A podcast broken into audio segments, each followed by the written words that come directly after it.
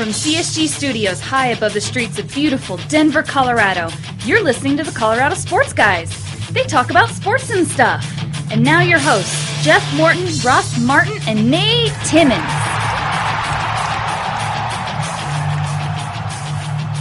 Oh, what's up, everybody out there entangled in the interwebs? We're back recording the podcast, making his way all the way down here from Thornton. We got the king himself, Jeff Morton.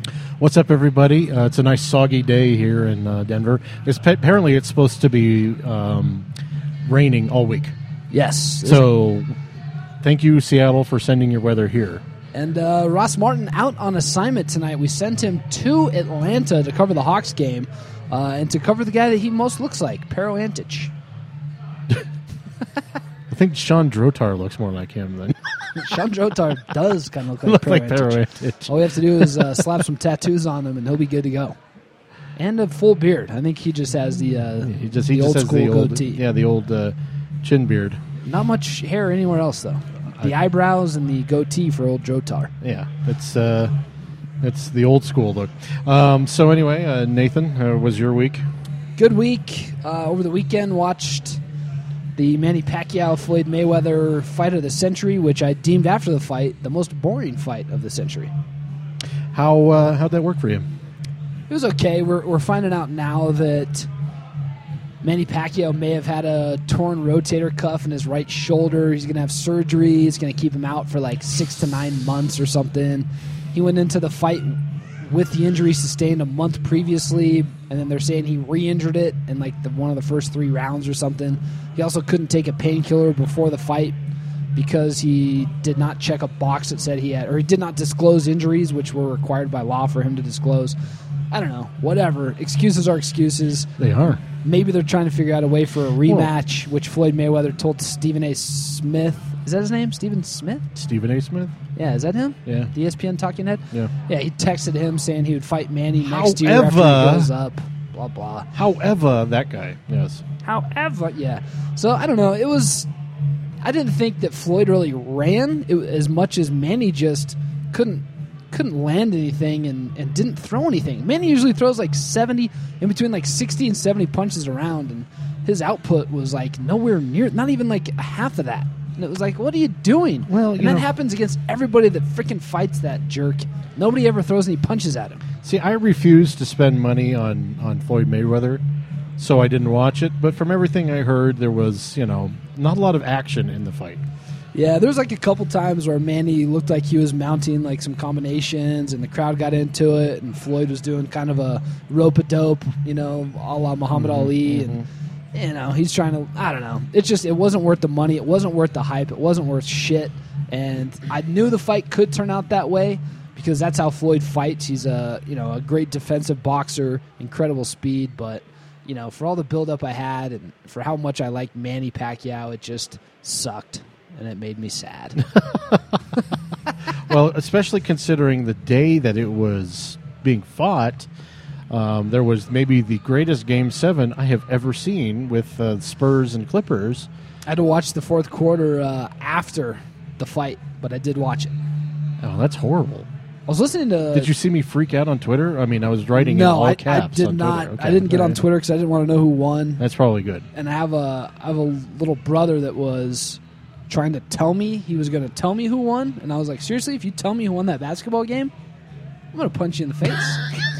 you know, we didn't see a lot of boxing in that fight, but we're going to have a boxing match in my dad's living room. I'm gonna Go hit shut you. that little yap, kid. I'm going to hit you with fingers closed. Is what I'm going to be doing. Yeah. Um, well, you know, it's it's one of those things where you know people like it came off that great moment, and the, apparently the Kentucky Derby wasn't that great either. So, of the three events that were Do you know going the horse that way- even won? I have no idea. No, me some, neither. Some some horse. Um, Going to be dog food in a couple of yes, weeks. going to the glue factory. um, or it's going to live its life out in a pasture making other. Speaking of which, you don't want to take shots at horses. They're getting people fired nowadays. The Houston Rockets uh, Twitter guy got canned for posting yes, the, because the, the gun, tweet. the gun to the head of the horse thing was uh, interesting. I forgot about that. That's Yeah. right. Well, you know, uh, things can happen. I, I I saw that at the time. I thought it was hilarious. I believe you and I were here after our podcast, and I showed that to you, and you're like, "That was pretty funny, man." I liked it. Yeah, that was great. it happened that night, and uh, you know Who got a hold of that? PETA or something? Was it one of those animal rights groups that threw a fit? must must have been. But you know what? It's Twitter's fault for putting up emojis of a gun and a horse available for people to use in combination, right? Yeah. he should he should sue whoever the emoji company is. Yes. Is there an emoji company out there? I he don't should, know. He should sue Mike Scott of the Atlanta Hawks. He has emojis tattooed on him. Does he? Yes, sue that man. Oh man, Cost him Uh, his job. Well, I uh, wa- that game seven was so intense um, that I has I was having heart palpitations. I think because it was so. I, I'd never seen anything like it. It was just so close the entire time, and I'm like, it doesn't. It didn't. It didn't redeem the first round of the playoffs, but it was. It was. It, it definitely redeemed the day. You know, and some people, people, you know. you saw a lot of complaints nationally, uh, mainly from media, that was complaining about why do these teams have to face in the first round. Well, think about this: what if they would have played in this round and Chris Paul had the injured hamstring? You Yeah. got to, you got to see both teams. I think at full strength, right? Like, through the whole series, yeah, and except for except for Tony Parker had a thing, like a leg thing, but I Yeah. think other than that, so- But, I mean, I thought we saw both. I don't. I don't take. I like that it was a first round series. I didn't. I didn't even think about that aspect. I mean, whoever you draw in the first round, you draw. As Nuggets fans, we got the short end of the stick basically every year under George Karl's tenure. well, yeah, They're except for fighting that an uphill battle the whole damn time. except for that time they played the the um, the, the uh, Spurs twice. Well, okay, okay, you could make an argument. That, you could make the argument that uh, um, the Clippers series was one that they probably should have taken advantage of when the Clippers were losing intentionally to play the Nuggets. Yeah, we all knew. And was that 2005, 2006.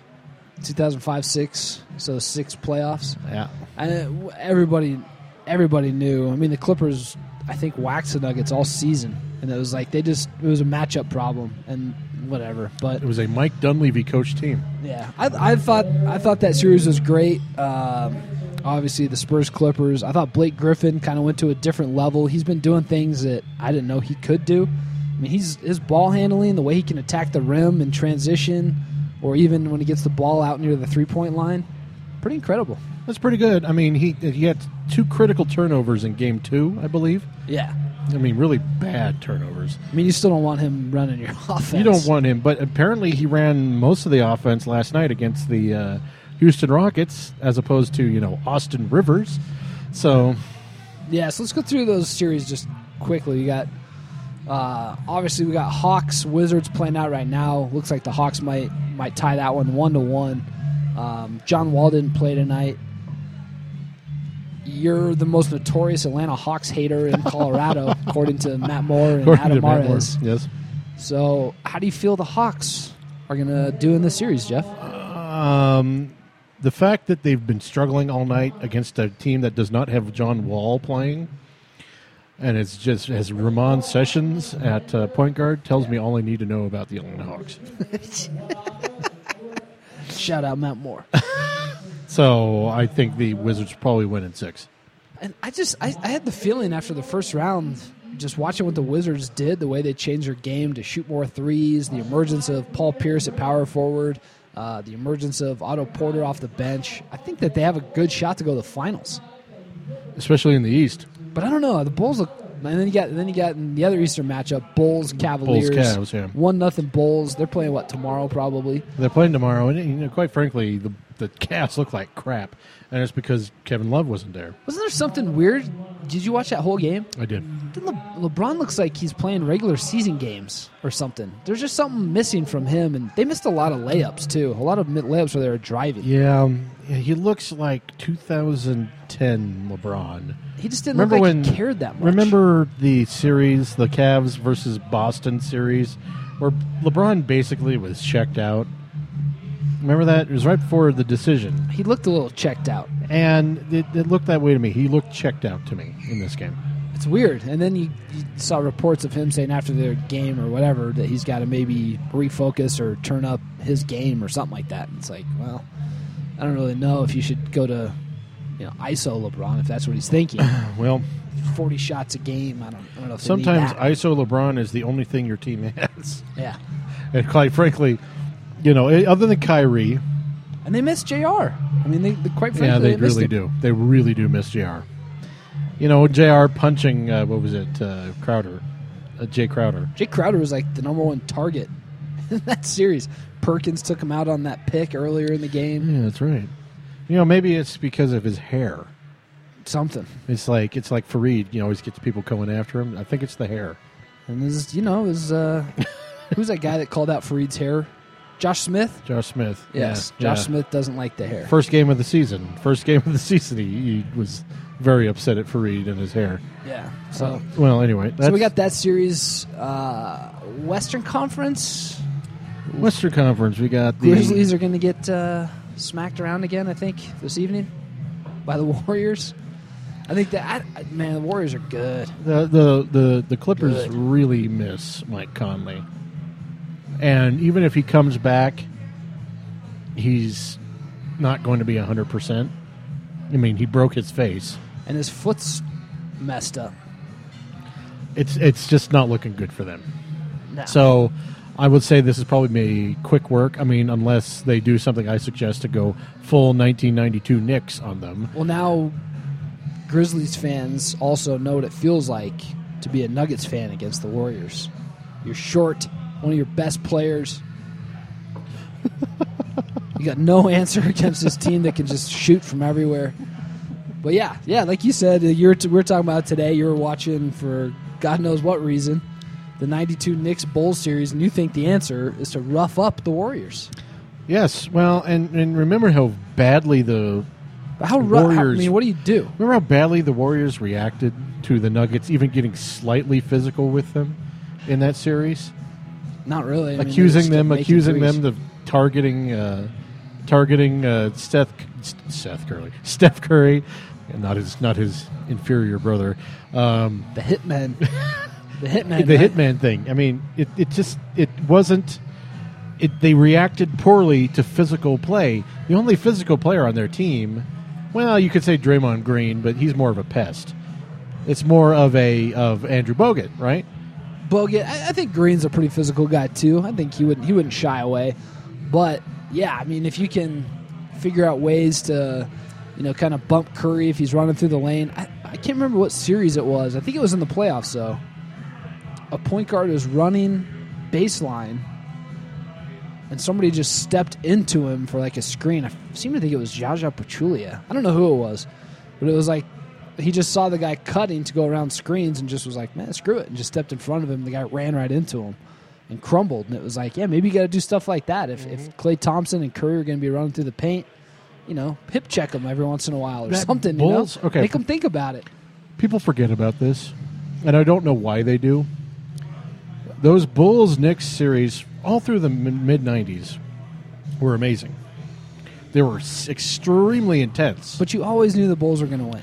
Yeah, but that, that, that- I mean, it's like the Knicks should have won in '93 because they had the home court advantage and they won the first two games, then they lost the next four. Yes. You know, but the Knicks really should have won that one, and they were the better team that year. Nope. But I think that, well, at least regular season record indicates they were the better team that year. Right.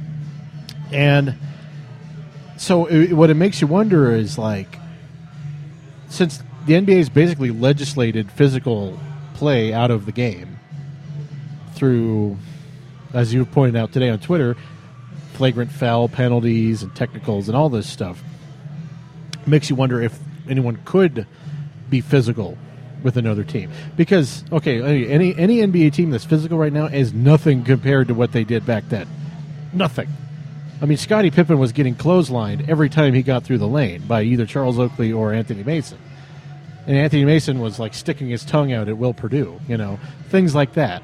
It's just it, it's a different era, but at the same time, it makes me wonder: couldn't you really, as a team, step up how physical you are, especially with a team like with Curry and Thompson that doesn't really like that sort of thing? Couldn't you really do that sort of thing to throw them off their game? Even Mark Jackson, their coach from uh, last year, was like, "Well, I would put him on his butt if this was like the '90s." Well, Yeah, you got to figure out ways to run Curry through screens, but hard screens. You know, and I don't, I don't know. I, I haven't watched. I've watched Memphis. I'm not all too familiar with them. I don't know if that's even a, in their DNA as a team to get like that. Obviously, They- you have Tony Allen, you have Z-Bo, but They need a Dahntay Jones. yeah, yeah, they need somebody for sure. Uh, the other series going on: Clippers, Rockets. Not in love with that series so far, but obviously Chris Paul is out game one, game two tomorrow. Clippers. Clippers are weird.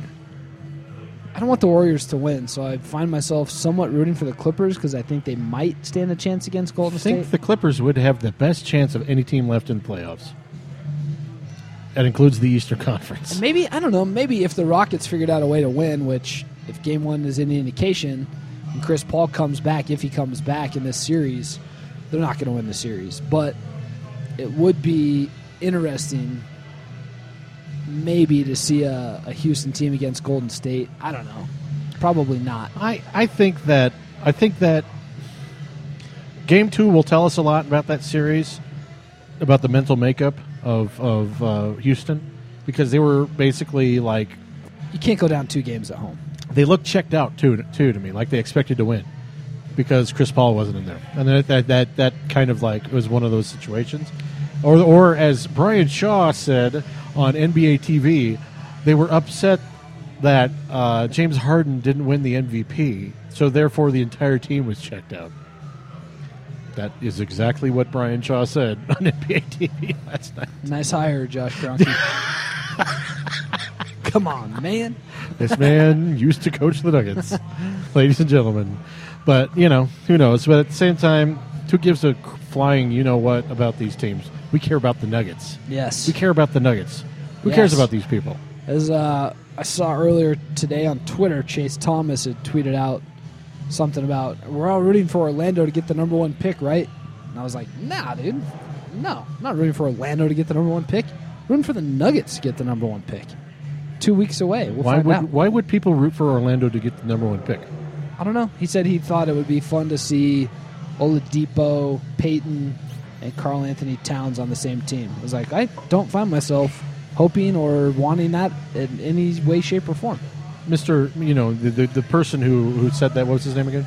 Uh, I believe Chase Thomas. I Chase believe? Thomas. Um, the Orlando Magic won the first pick in the draft twice in a row in the nineties. Yeah, two had- years in a row. They got Shaquille O'Neal and Penny Hardaway. They used up their number one pick, Karma. The Nuggets have had none of that. Yeah, It's time for the Nuggets to get the number one. That would be the story of the NBA. Really would. We completely forgot about the Broncos, but maybe we'll get to them uh, later on in the podcast. So May nineteenth, NBA lottery is going to go down. Uh, we'll figure out who the Nuggets are going to pick. Uh, before we get to that, let's talk a little bit about uh, Chris Dempsey from the Denver Post had his article Yes. today about the Nuggets coaching search heating up, and eh, this is kind of a funny thing. So people have been a little bit uh, I would say, eager for the Nuggets to be in the news for some reason or another. Like it was pointed out that o- Oklahoma City fired Scott Brooks. I think within less than a week, they already hired Billy Donovan. So uh, you know, people are kind of Outsized anxious. expectations because of Sam Presti basically hiring Billy Donovan before he hi- he fired Scott Brooks. Right. You say, okay. So people want to see the Nuggets do something. We don't hear anything, and obviously, ever since that Billy Donovan news came out, I was getting tweets. I'm sure you were. I was. Obviously, Dempsey was about what are the Nuggets doing? When are they going to do something? Yes. So I think probably that prompted maybe that prompted Dempsey to reach out to the Nuggets and say, "Hey, what the hell's going on?" Or maybe the Nuggets. You know, it's always interesting to see how those conversations start. But that's how I would guess it went. Is Dempsey just started doing some digging and saying, "Hey, what the hell's going on?" Yeah. I don't think it's that the Nuggets, as a lot of people are saying, are sitting on their hands. I think it's the fact that they got a lot of stuff going on. You have a coaching search, you have the draft, and you have a big offseason ahead of you. So there's, Well- you know, it's not like they, it's not like they're not doing anything. whoever Josh Kroenke hires as coach, whoever Josh Kroenke hires as coach, will probably be someone on a playoff team in my own personal view. And I believe that is why it's taken as long as it has.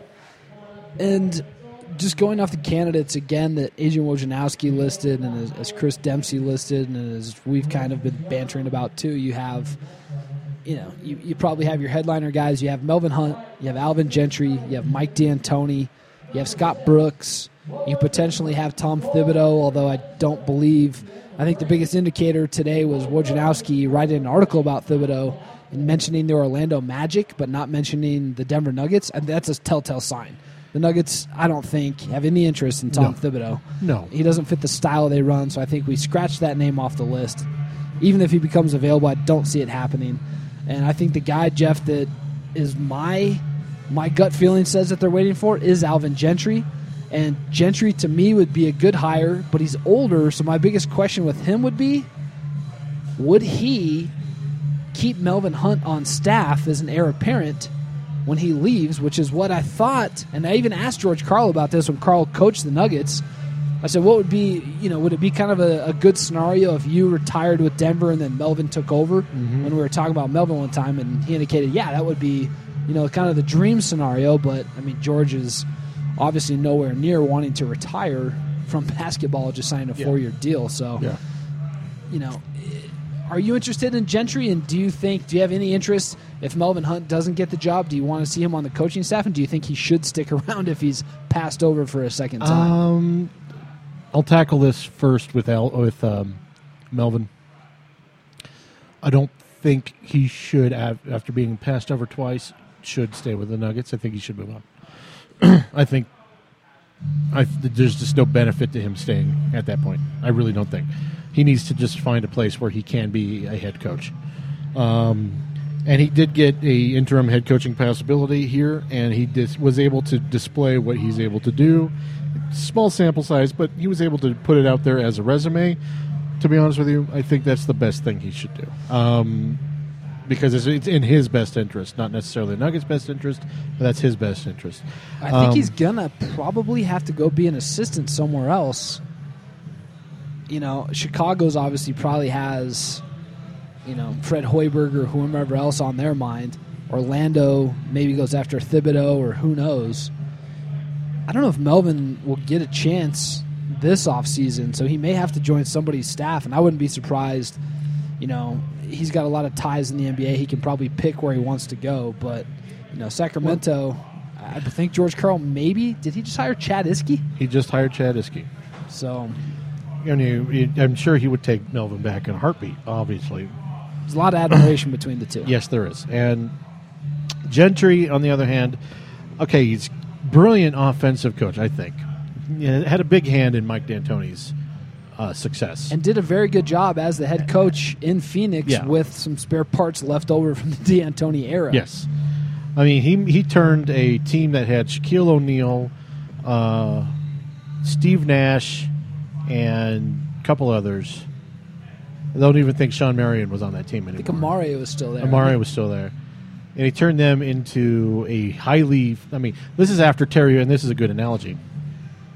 Terry Porter was their coach then. And then Steve Kerr had hired Terry Porter to coach and slow the pace down, kind of like what Josh Kroenke did with the Nuggets. Interesting. And it was a complete disaster. I it was remember a that. complete disaster. And then Gentry would came in and he said, "We're going back to the way it was." And they were scoring 140 points. They scored 140 points for like three games straight. This is how happy they were to get out of that.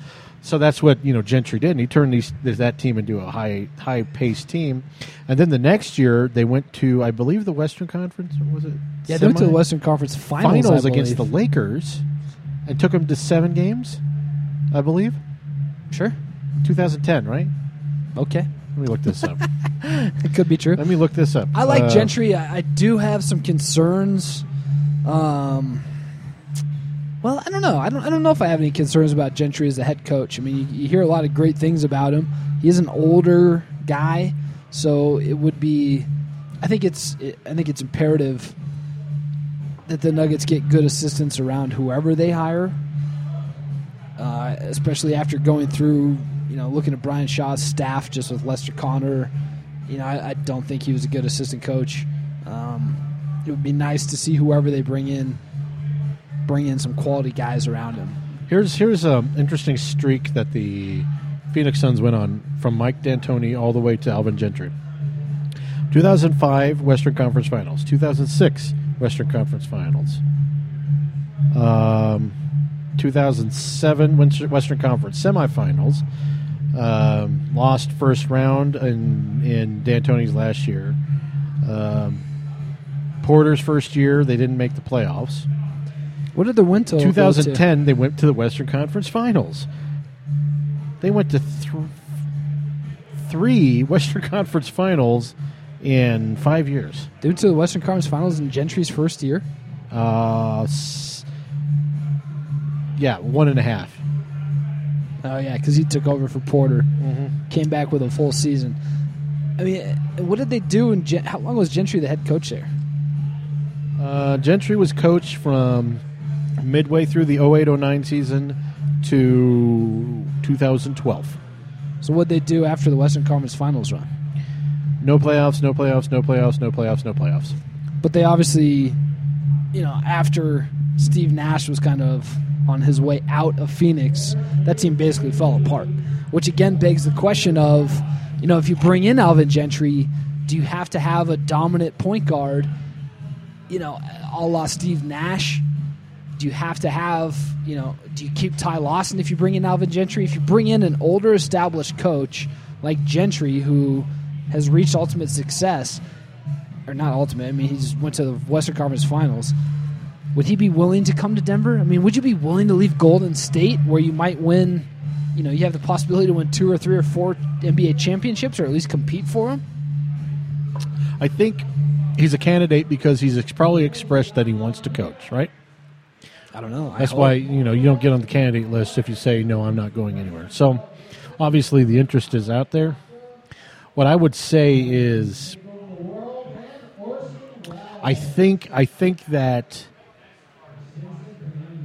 he deserves a shot. See, his first four full season uh, in Phoenix, 2009, 2010, they were 54 and 28.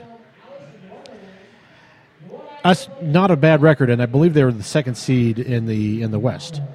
that was Denver's franchise win best before the 57 win Yes. season beat it, right? And I believe in That's 2009, 2010, the Nuggets won 53 games. Um, so it was a competitive. It was a competitive season. Um, Shaq was gone by that point, I mean, and I, I don't. I don't think they go wrong with Gentry. I really don't. I mean, I, I like him. Uh, he's not my favorite. I would want Melvin Hunt to be the coach personally. I'm still with Melvin too, man. I mean, I just, I don't know. I when you look at things, you want a guy that can motivate. Check the box Yep. for Melvin. Yep. You, you want a guy that understands the modern NBA game. Check that box. Melvin's got that. You want a guy that you know wants to play defense, wants to get out and run based off of that defense. Boom. That's what Melvin said he wants to do. I mean, there's there's been nothing to indicate he would be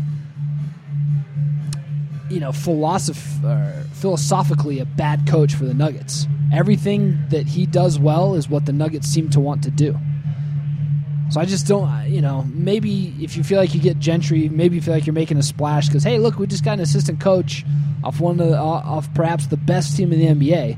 But hey, isn't that what Brian Shaw was? I mean, the Indiana Pacers were the next big thing Yep. Until Paul George broke his leg. I mean, they were the next big thing, and all of a sudden, you know, you hire this assistant. He's not as good as he was, but the one thing that Gentry has over Shaw, obviously, is he's done it before, He's done it before, and Gentry is. and he's won in the playoffs, which is huge. That is a remarkable, remarkable run of success. And he was on, I believe he was on D'Antoni's staff in 0405. That was D'Antoni's. Uh, he had uh, taken over midway through the 0304 season. So um, the 4, 0405 to 2010, you are looking at a three Western Conference Finals appearances. That is insane.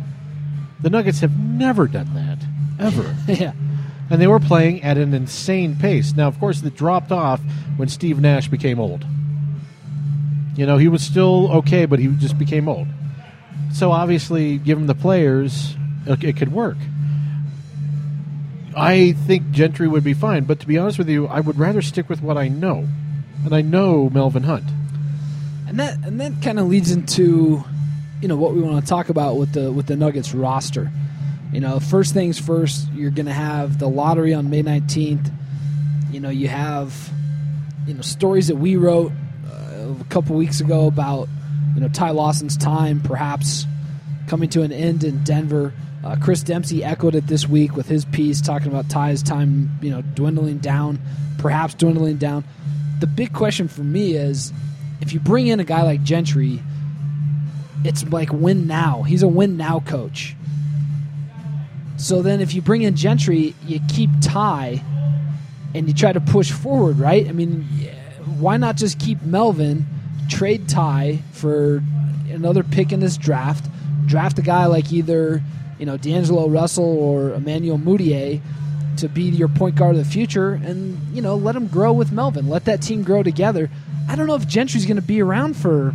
Can you sign him to a six-year, you know, four-year deal and then re-up it again when he it's is over? 61. Yeah, Um,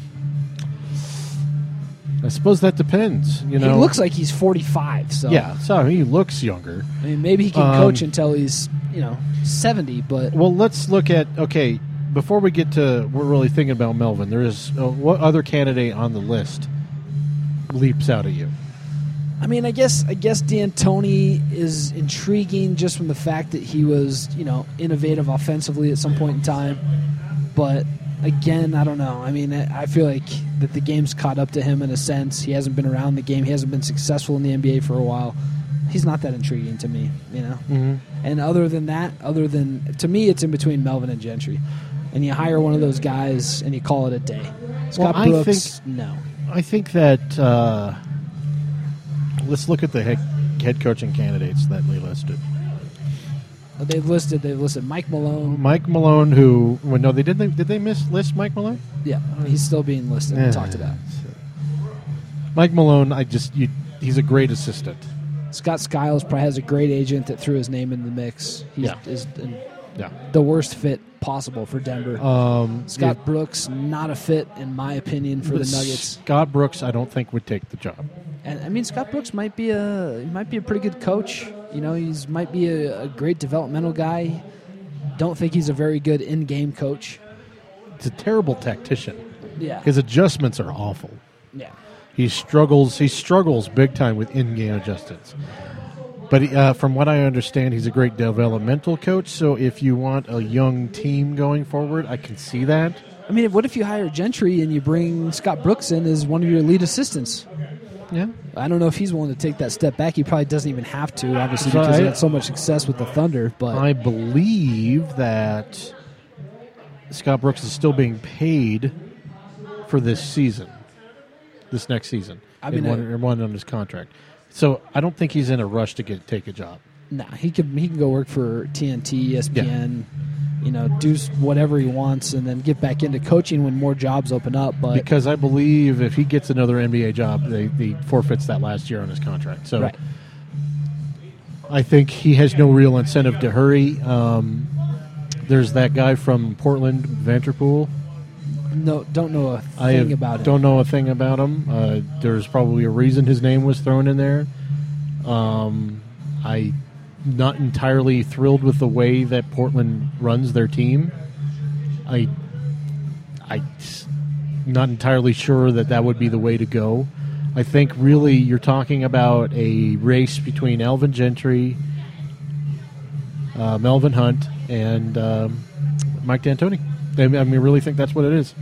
And it really the, the, direction you go. I don't think the Nuggets are entirely interested in being a terrible team next year, but at the same time, I don't think that they care if that's what happens. But even like like Connelly has said before, you know, uh, I believe after the Mozgov trade, he mentioned, you know, at some point in time, you got to be, you know, you got to look in the mirror and realize who you are. And this offseason, to me, is where the Nuggets have to take a look in the mirror and say, hey, look, you know, yeah, with, you know, even with a, a, a healthy team, with Melvin Hunt, we won a game in overtime against the Pelicans. We blew out the Hawks one time. But honestly, I mean, if you're going to overtime against the Pelicans, that's an eight seed in the Western Conference. You know, at their best right now. So I mean, eh, you gotta you gotta be realistic and say, hey, you know, we need to reassess where we're at and rebuild this thing the right way. Well, this is the wrench, the monkey wrench that people aren't going to talk about, but I bring it up now. Everything in the league is going to change when that TV money comes in. The cap's going to explode. The playing field will tilt back towards the big markets again. Free agents will be want they'll be looking at places where they can get a shit ton of money. Maybe where they can team up because you can can maybe team put up. together with the new cap man. You might might be able to put together four star players. Forget a big three. You might be able to go big four, which to me is almost what Golden State has. You know, and that's that may be the next big wave. And for as much as I've been thinking about it, the best way to have the Nuggets get a big three, a big four, whatever the hell you want to call it, the best way to find a star player that they can lean on when they get back into the playoffs is through the draft. You know, Yeah. pick pick your shots in the draft. Go for it that way. Yeah, Yeah, but to be honest with you, you look at this draft, and this maybe segs us from coaching to draft. Um, Yeah, it's not like you're going to go in there and get two. You know, if the Nuggets are fortunate enough to get two top seven picks, they're not going to be able to, you know, draft LeBron James and Carmelo Anthony and be right back in business. Do you see a single transcendent player in this draft so far? I'm no talent expert, but I'd have to say no. you know, there's no guy that you you can definitely draft and plug in to score 20 points a night. And this is the thing. Yeah, if with the Nuggets go draft, that's fine. The, the the gamble of investing completely in a draft is that you're always waiting for the next thing. So you're pushing the you're kicking the it's like doing not necessarily as extreme as the Philadelphia 76ers, but it's constantly you know, look to the future. Look to the future. Oh, we're too good this year. We need to sell off some people. Look to the future. Look to the future. You're gambling, gambling, gambling, gambling for that one person who is going to be that transcendent piece that you may not get because of the lottery. Are the Nuggets in a position now to where they will go back to the? I call it the. There's the treadmill of mediocrity and there's the treadmill of bad, because both exist. Which treadmill are the Nuggets going to be on? yeah. That's I mean that's Because, because that's where the only choices are right now. Yeah. So are they going to be mediocre or are they going to be bad? And I to mean, me, it- I would just, I, I just think, you know, so I, I penned that piece, you know, chase Lamarcus Aldridge or rebuild with D'Angelo Russell, and the point of it wasn't you got to go all in for Lamarcus Aldridge. The point of it is those are the two avenues. You either try to pick up the pieces with what you have now, and you try to get a guy like Lamarcus, like whomever you've, you know, if you're going to go the free agency route there's only a, a couple choices to make. But I think if you go the other route, if you go into the draft and you trade, obviously you, you do whatever happens. May 19th is going to decide if the Nuggets need to trade up in the draft or if they need to just. If you get a top three pick, if Denver gets a top three pick in this draft, they can take whatever player they want. They can do whatever they want. They have their choice of basically everybody because I think it's going to be Okafor and Towns going one two. Yeah. Um, a guy I think Denver likes is D'Angelo Russell. Uh, I just have a feeling that he's a guy that's on their radar. Maybe you can get that guy. Yeah. And then, you know, if you get a top three pick, then you can look at, hey, what's up, Sacramento, and your, you know, six or seven pick. How do you feel about Ty Lawson? Give us that pick. And then you take a chance on a guy like Justice Winslow, Mario. Uh, how do you say his last name? Haz- Hezonja. Hezonja, Mario Dave Franco. uh, Stanley Johnson, Kelly Oubre, Willie Cauley Stein. I don't know, whoever it is. You know, you get the guys you want, but I, I'm very intrigued. I think I'm very intrigued by the fact that they might be able to get two top ten picks. It's a potential, but you could be getting two good role players. Yeah, And this is this is the but at some point you got to roll the damn dice. Yeah, that's fine, but that's the problem. Is that the team already said they were losing too much money under Shaw. So how much more are they willing to invest in that track? I don't know. I'm not. I'm playing. I'm playing devil's advocate here because I honestly I don't know. I'm on the fence. I also have no interest in, and Connelly and I believe Josh has also indicated that they have no interest in being the eighth seed in a, in a playoff scenario. Yes. So I mean, you can't you can't try to push forward with what you have and, and turn you know this team of role players into something that it's not. Well, obviously, the roster as it's cons- con- currently constructed is not going to be something that is going to get you a lot of traction.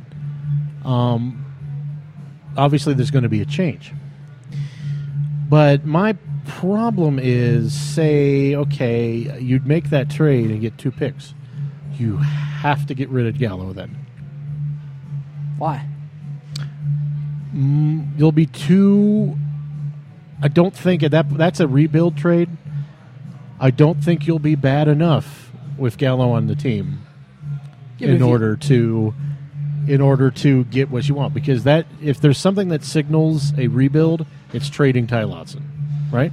Maybe. I mean, I, I kind of think at the same time, let's say for the Jeff Morton, Nate Timmons dream scenario that the Nuggets come away with D'Angelo Russell and Mario Hezonja in this draft. Let's say D'Angelo Russell finds pretty damn good success early on, and you go into next season, eh, maybe you finish 9th, 10th, 11th, 8th in the Western Conference, last in the Western. I don't know what they'll finish you get another lottery pick in another draft that we don't r- truly know anything about yet. And you also have the opportunity to swap picks with the New York Knicks. And maybe then, maybe next year is the year that you have the transitional or transformational player in the draft, and boom, you're right back into it two years from now. Yeah, but that's another maybe. Hey, I like it. It's better to me than selling off.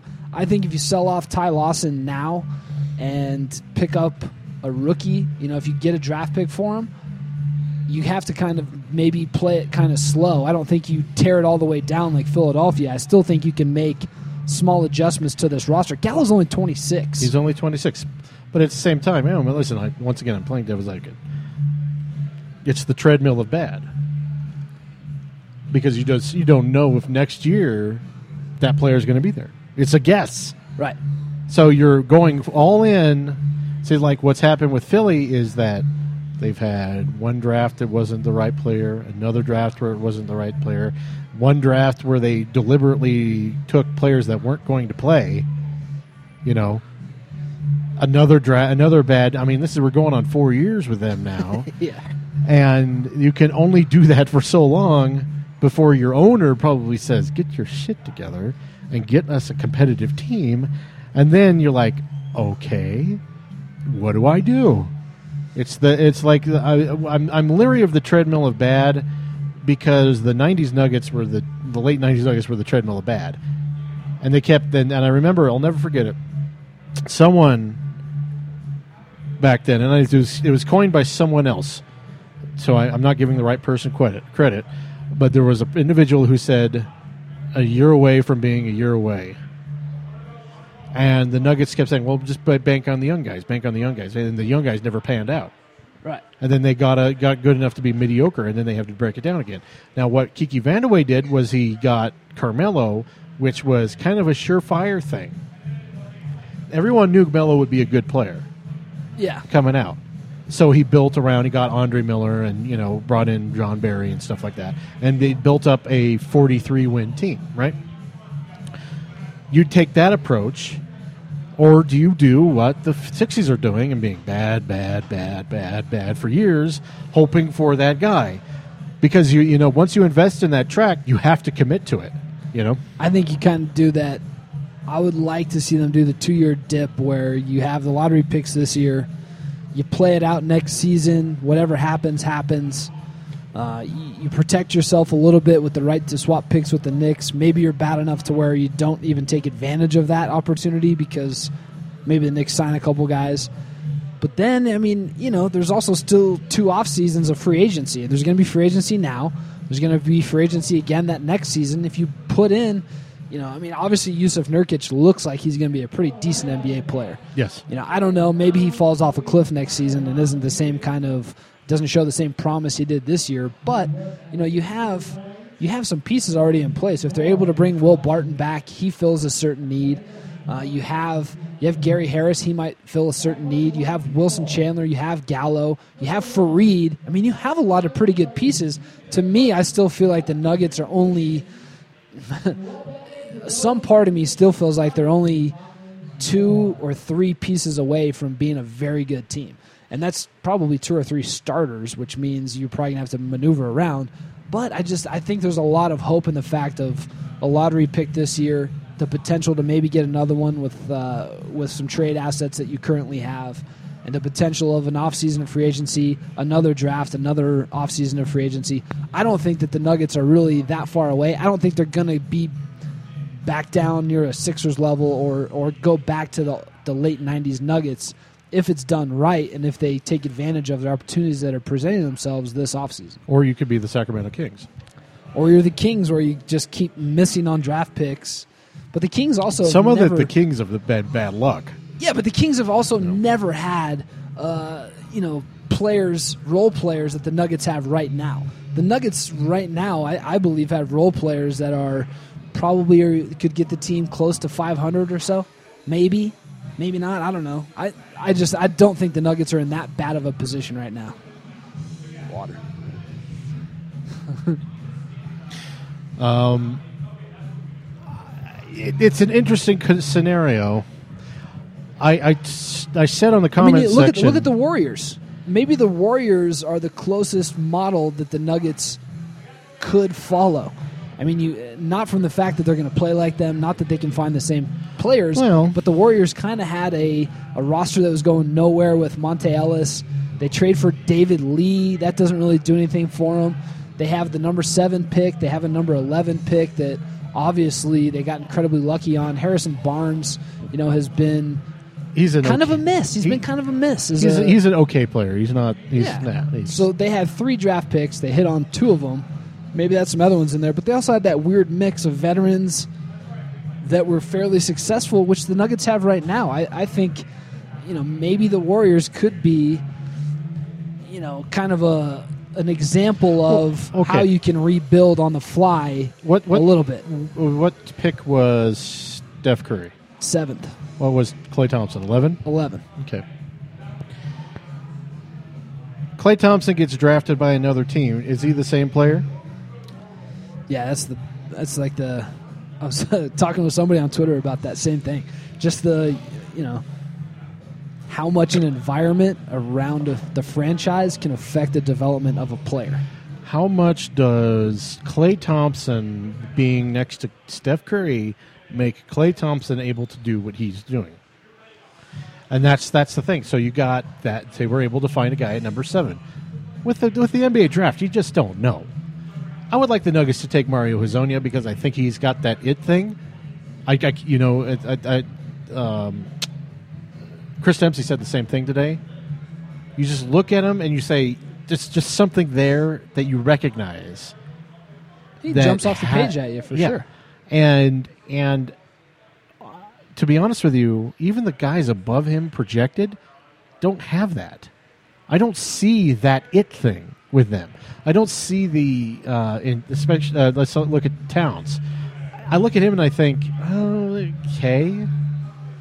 He was, uh, you know, dominated physically, and uh that's what always worries me about big guys. Like drafting big guys, is you never know if they're, you know, you don't know how they're gonna, you know, transition to the NBA. But also, watching what the Nuggets did, like when they took Danny Fortson, he's like one of, he's probably my biggest example of this. Is you know, wow, this guy was amazing at Cincinnati. You know, physical player, awesome. Like he's gonna be great. And then he comes to Denver, and you're like, this guy is tiny height wise, he's Yep. a wide load and he's awful. Yep. Like, how is he so good at Cincinnati? You know, and that's kind of what I fear with with both Okafor. I think Okafor might be the next Al Jefferson, for better or worse. Yeah. You know, very skilled offensive player, Terrible defensive. not that good at No. anything else. I don't know. Maybe I'm way off. And Towns the same thing. I'm like, what if Towns is like, I don't know, JaVale the next like. Stromile no, Willie Cauley Stein you know? reminds me of JaVale McGee a little.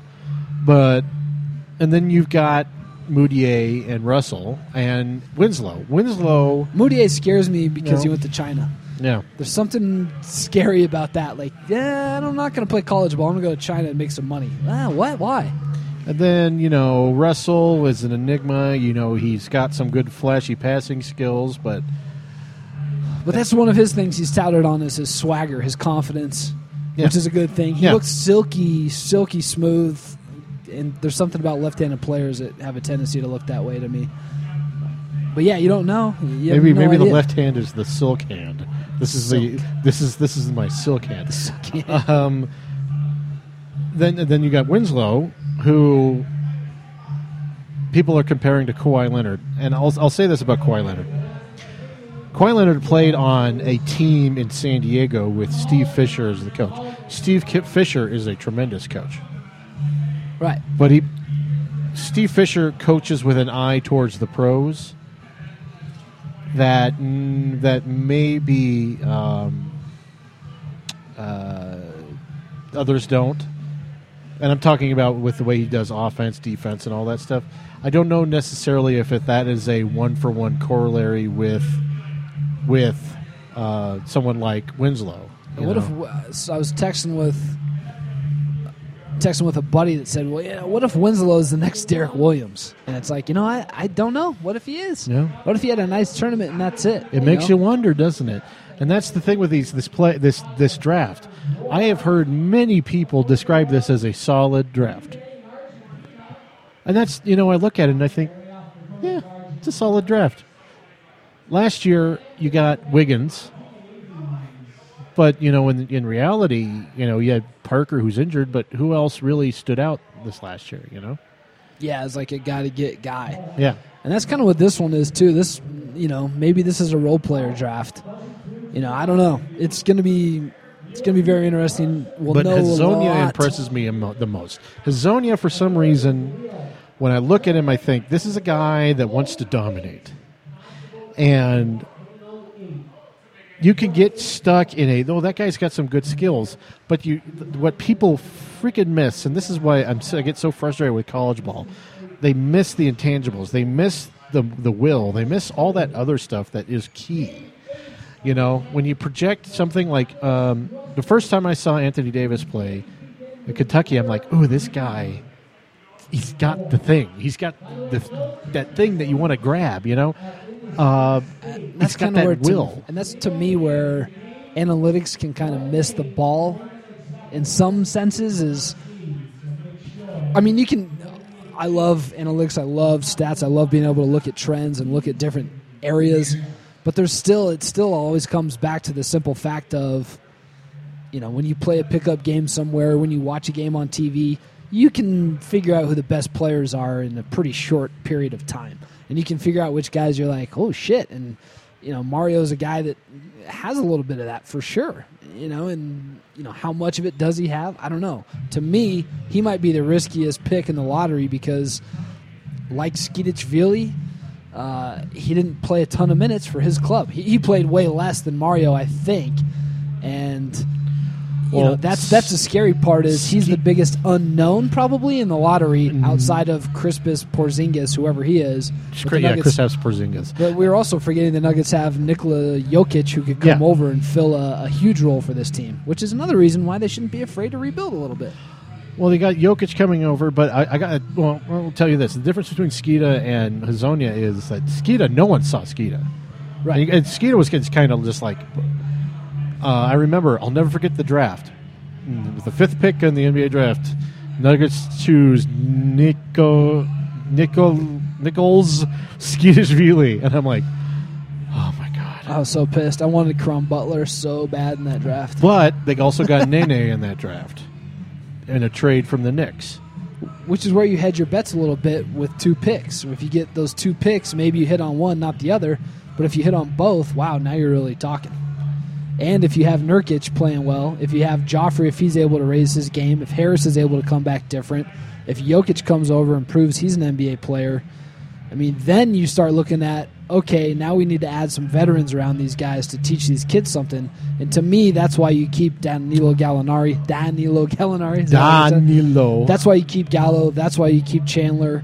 That's why you maybe keep Randy Foye this next season too. But you gotta get rid of JJ Hickson. God, yes. Please. And I don't, I don't, I don't think Darrell Arthur's coming back either, at all. no, Arthur's He's got, gone. I he's think, got yeah. no room. I think if the Nuggets didn't have any, you know, if they didn't have JJ, if they didn't have Joffrey, I think they tried to re-sign him. But Yeah, yeah. Darrell's gone. I, I like Darrell. Darrell was a great locker room guy, um, but phenomenal teammate. uh, a phenomenal teammate. But it just He's just, just there's. He you know if a they got if team. they got rid of if they got rid of JJ and kept Darrell Arthur, I think that would be a better proposition for the Nuggets. I just like to see him But- let them both go. but just Darrell- give those minutes to Faried and Jokic and Lauvergne. you know, and Faried, it's like. Is that score right, or is the, is the are the Grizzlies leading? Oh my God! 20 maybe to, they maybe 20 they, to 13 Memphis. Matt Moore's having a well, heart attack. Well, uh, I believe uh, Mike Conley played today, which is weird. But anyway, um, it is what it is at this point. And the problem with the Nuggets is no one knows which direction they can go. Zero. Literally, the Nuggets have. I mean, and, and actually, to be honest with you, until uh, two weeks from now, no one will know.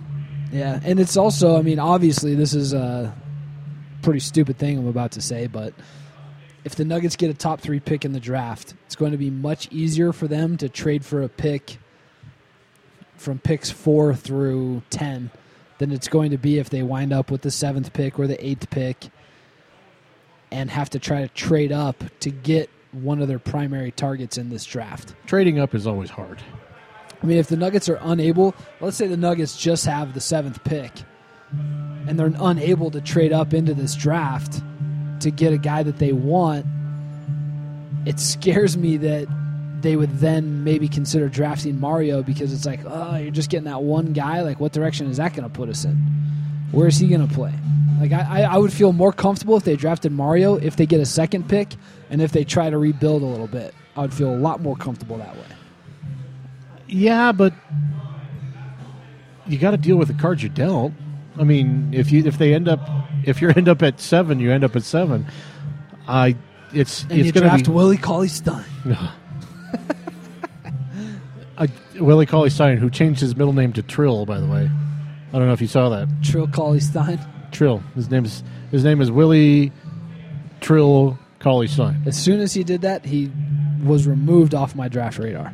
Yeah, and I got some some guy hammered me in the comment section as to the stiffs when I said that. Like, hang your heads in shame, Willie Cauley Stein supporters. Hang your heads in shame. Yeah, you can't be changing your name. You don't man. you don't do that based on middle names. Shut up! I was being funny. God, He's out. He's off my draft board completely. And anybody does. That's why Mudiay to me is risky too. There's just that something about that China thing, the mentality of wanting to do that. You know, maybe he's a guy that wanted to go experience a new culture and see the world and play basketball that way. Or maybe he just couldn't make the grades and figured he may as well make a little coin. And I don't know, something about that. you never me. know. I mean, uh, Brandon Jennings did it. Uh, who And else? Uh, Childress did it. Josh Childress did it. Yep, Josh Childress never to be heard from again. Yep. Brandon Jennings, his career never turned into what it could have been. Maybe it's Where still is he will, now? Is he in we'll Detroit? see. Yeah, Yeah. he tore his Achilles, I believe, this season. That's right. He did. Yeah, That's right.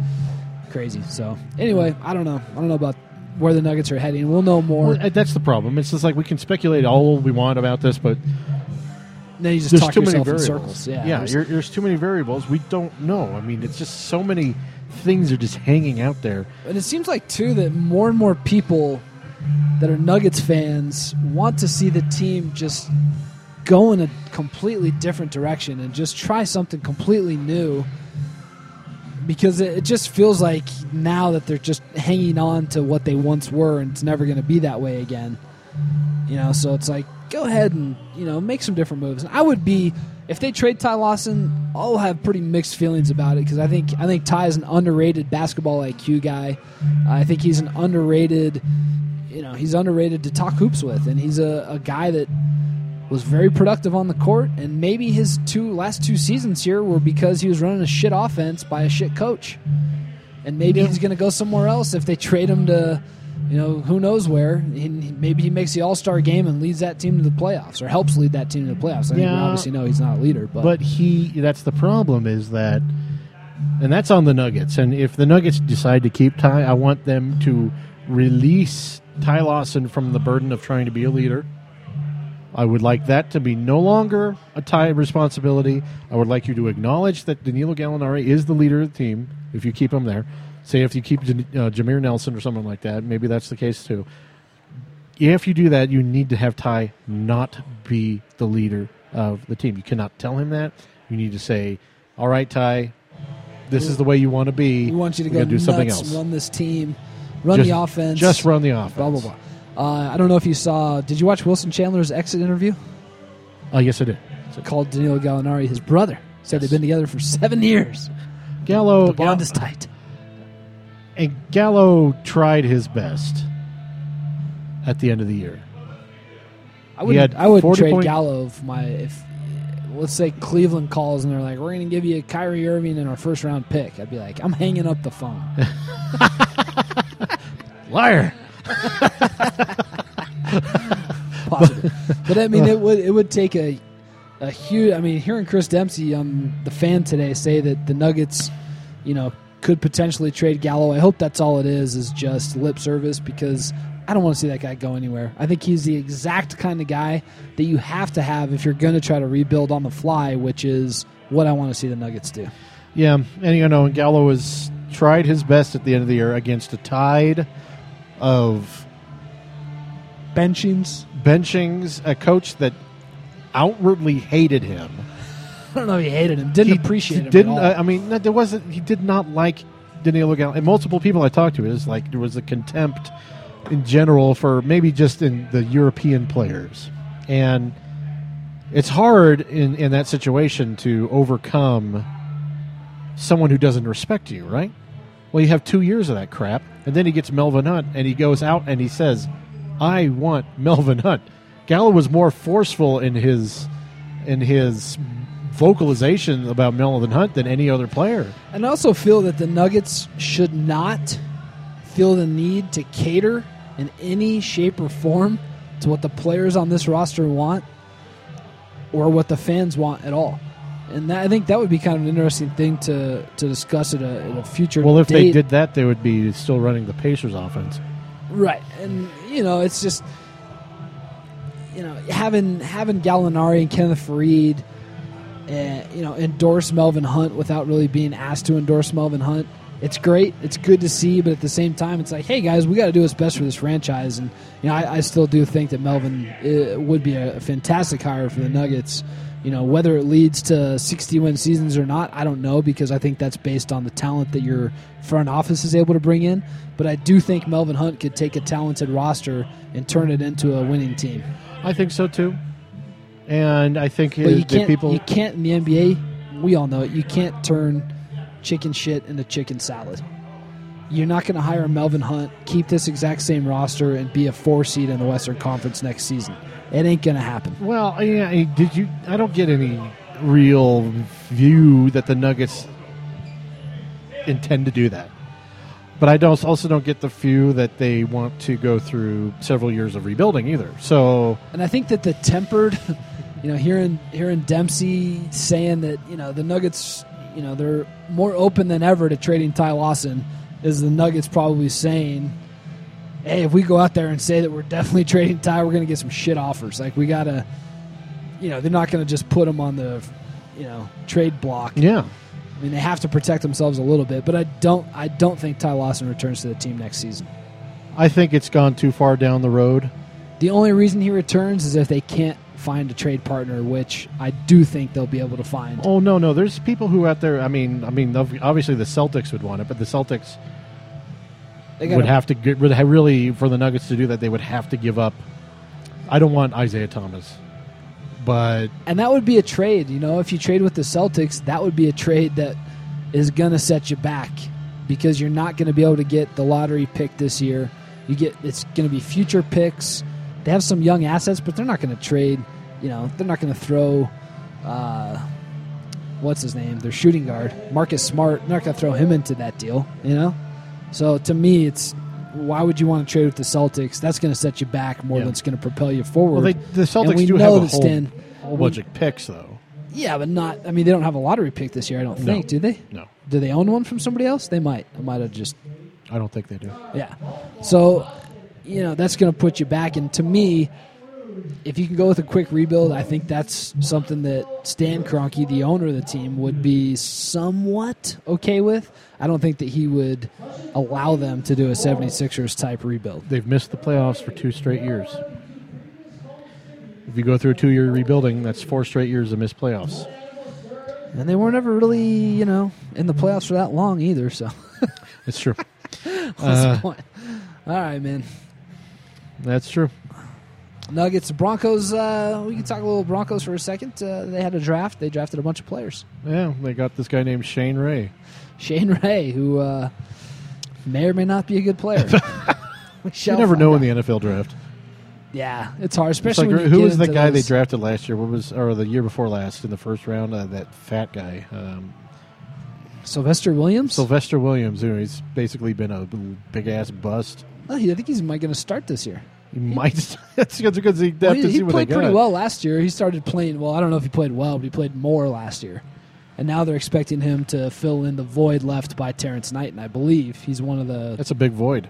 couple of guys, yeah, supposed to be there. It's a big void. Um, I did like seeing the Broncos get that Ty Sambrailo from Colorado State. That was like the uh, the local high draft pick. I mean, that's not like a seventh round pick where he's not going to make the team. That's a second round pick where I think I was reading today that they're expecting him to battle for a starting position this year on the offensive line, which is That's you know a lot of expectations. frightening when you think about it, though. By the way, what the hell are the Broncos doing? What do you mean? You're bringing Peyton Manning back. You have not loaded up at all for a Super Bowl run. Like they don't have any expectations of making the Super Bowl this year at You- all. You know, this is the thing. I, I, I honestly believe that John Elway gets out in front of the camera, says, "We're gunning for a championship every year." Fans lap that shit up, but their actions have said that they're not. They have no intention, or at least don't really have a realistic goal of going to the Super Bowl this year. unless they just get lucky as hell. Because Peyton is not going to do well in this offense. I think he'll be fine. It's Peyton. He'll be okay. I don't know. It's just, like, from what I heard, I says uh, uh, I talked to a guy who was out there at the, one of the mini camps. Says Peyton was doing rollouts, like uh, bootlegs. I'm like, oh, Perfect. so after Peyton gets hurt in week three, I'm gonna have can the watch, Brock uh, Osweiler era, or we can Nuggets. have no. We're gonna have uh, Trevor Siemian at a Northwestern. Oh the yeah, seventh round pick is gonna come in there and do big things. Trevor Siemian. What is it? What's his name? Trevor Siemian, Sim. 250th pick in the draft, and the Broncos traded uh, well Manny Ramirez to get Shane Ray. He was one of the players traded away. It's so funny in the NFL how you go from being like an important starter to just cut or traded like in the same season or the following season. Can you imagine if like the Heat just cut LeBron last year? I'm looking at this Trevor Trevor Siemian fool. I just compared Manny Ramirez to LeBron James. You did. you did. I was going to ignore not that. not even the baseball Manny Ramirez. this Trevor Siemian guy looks like. Uh, Bill Nye, the science guy. no. Oh. So they when did they, which round did they draft this fool? Seventh. Oh boy, yeah, Yeah, he's awful. yeah. He'll never play unless he's the next Tom Brady. Then I'll eat Might as well have drafted Ahmad Rashad. No. They drafted a. They took a tight end in the third round. I thought that was interesting. I guess Kubiak's offense calls for a tight end though, and they let go of uh, yeah, but they brought in what's his name from Who's It's? Owen Daniels. Yes, Yeah. the And guy they, who they got Virgil Green back. I think Virgil Green might have a pretty decent season. the, it, Owen Daniels, or as I call him, the guy who follows Kubiak around. I think this is going to be the breakout season for Virgil Green.